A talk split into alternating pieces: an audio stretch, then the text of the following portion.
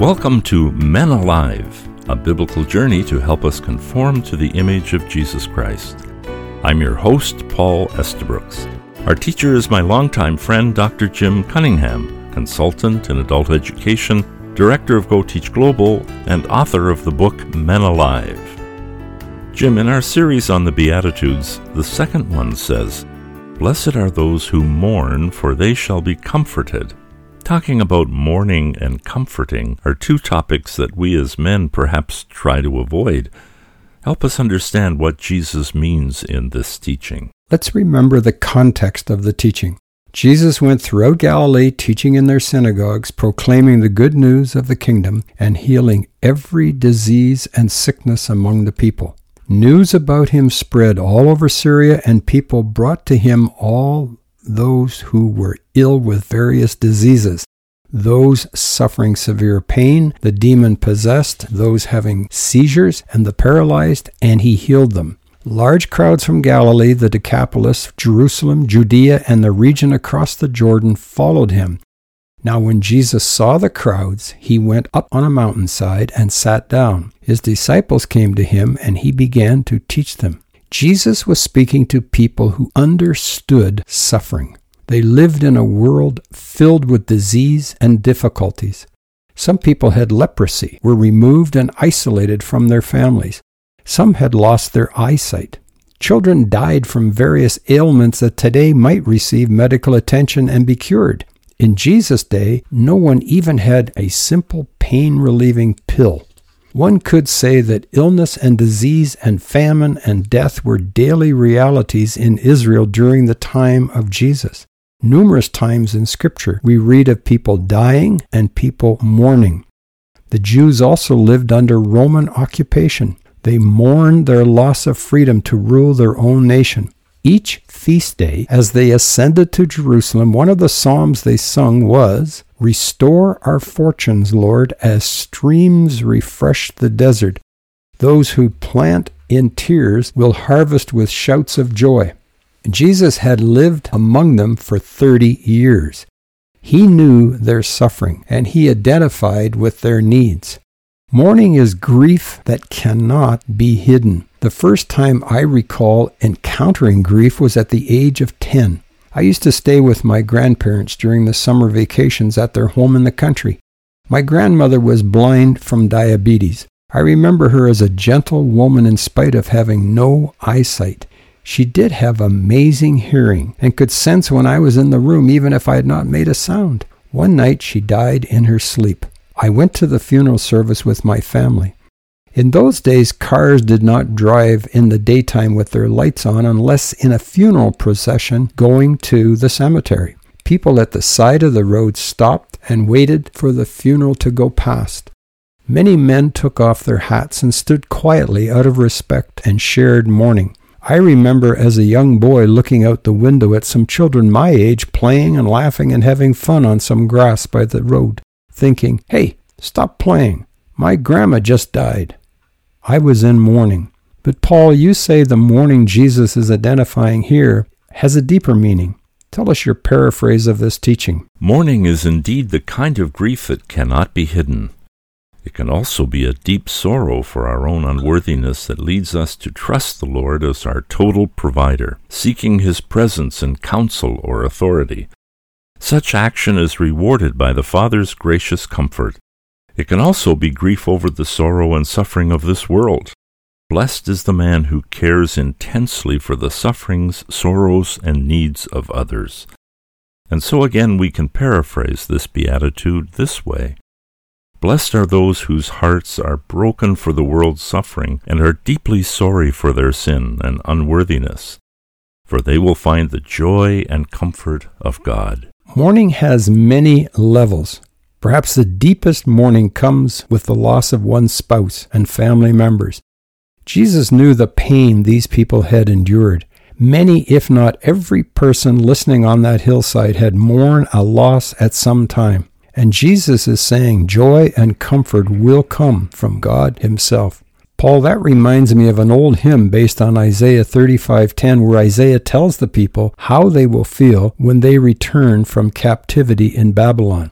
It's been made into a song that goes like this The redeemed of the Lord shall return, and come with singing unto Zion, and everlasting joy shall be upon their heads. They shall obtain gladness and joy, and sorrow and sighing will flee away. Therefore the redeemed of the Lord shall return, and come with singing unto Zion, and everlasting joy shall be upon their heads. Wow, Jim, that's the first time I've ever heard you sing on the radio. I know, I know, but Paul, you are saying Jesus is speaking at a deeper level as well, right? As we meditate on his words, blessed are those who mourn, for they shall be comforted.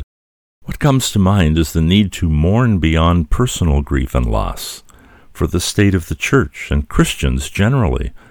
In many countries, churches are weak and nominal or are split by internal conflicts. There is need to mourn. There is need to mourn also for believers who have quit the struggle, given up, crossed to the other side. We can also mourn for the poor quality of preaching, the lack of prayer, and the deficiency of spiritual power. We can mourn for those who come to the church only to find they are unwelcome. Mourn for Christians unwilling to introduce the light of Christ to others.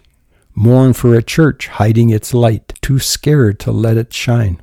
Yes, there is much to mourn for, yet the promise is if we mourn, comfort will come. A self sufficient Bible trainer from the West spent time in China with young leaders needing biblical training. He felt adequate at first, but later wrote, As I left them, I wept. I wept because I had to go back to a world where God was not taken half as seriously. I wept to return to a church where, if I do not insert enough clever illustrations, eyes glaze over and no one listens to my talks. I wept to go back to a world of unread Bibles and dry eyes. I wept to return to a lifestyle that would regard me as mad if I kept trying to rise at 4:30 a.m. for prayer I wept because I really wanted to stay with these 50 teachers and learn to love God as they did. One of the verses given to me as a new Christian was 2 Corinthians 3 5 and 6. Not that we are sufficient of ourselves to think of anything as being from ourselves, but our sufficiency is from God, who also made us sufficient as ministers of the new covenant, not of the letter, but of the Spirit. For the letter kills, but the Spirit gives life. The person who shared the verse knew I was capable of trying to be self sufficient or even selfish and wanted me to realize that every good and perfect gift comes down from God above, who resists the proud but gives grace to the humble. Our sufficiency is from God. You are listening to Men Alive with Dr. Jim Cunningham. You can receive a free PDF of our new devotional booklet, Live the Jesus Way, by sending Dr. Jim an email at menaliveuntogod at gmail.com. That's menaliveuntogod at gmail.com. Jim, what does Scripture teach about mourning and comforting? There are many verses in the Bible that use the word mourn. Some mourning is related to what is called personal loss grief the death wail one hears from an individual's initial realization that their loved one has gone into eternity. This is the kind of mourning that Jacob experienced when he received the news that a wild animal had supposedly killed his favorite son, Joseph. Some cultures mourn different lengths of time than others. For example, the Egyptians mourned the death of Joseph's father Jacob for 70 days. The Israelites mourned the death of Moses for 30 days. The second kind of mourning is a communal mourning grief. The mourning one hears for a person or nation that has rebelled against God. Ezra 10:9 says, Then Ezra rose up from before the house of God and went into the chamber of Jehoiakim. And when he came there, he ate no bread and drank no water, for he mourned because of the guilt of those from the captivity. This type of mourning is typical of the prophets like Isaiah and Jeremiah and Daniel and Nehemiah, who wept fasted, and grieved over the sins and disobedience and stubbornness of the people. And a third type is what could be called a political reality grief. In this case, there is still the loss associated with mourning, but it is the kind of mourning one hears after a society has realized its spiritual loss. In Exodus, the children of Israel had rebelled so many times against God's commands that he said, I will send my angel before you.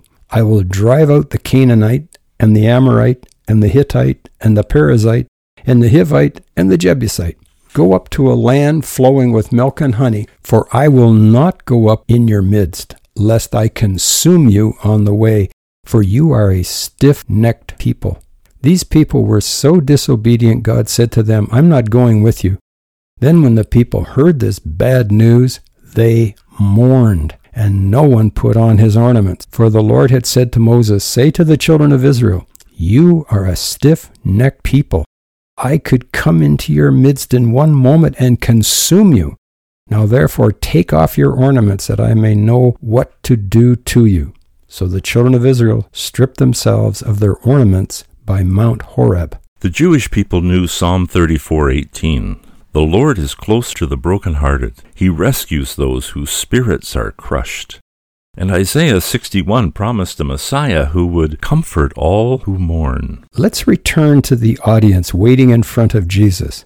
Jesus knew every Jewish man and boy by the age of 12 had to read, study, and memorize the first five books of the Hebrew Bible called the Pentateuch Genesis, Exodus, Leviticus, Numbers, and Deuteronomy, and be tested on his understanding, as Jesus was back in the temple in Jerusalem at the age of 12.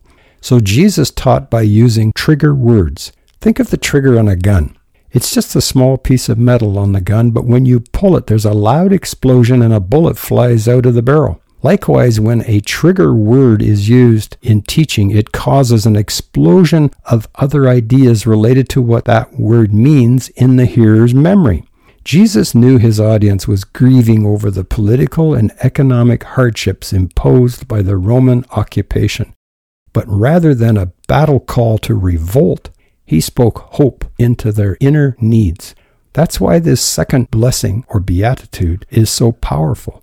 Blessed are those who mourn, for they shall be comforted. That's our prayer for every listener today. Don't forget to order your free PDF copy of our new offer, Live the Jesus Way, following and living the teaching of our Master.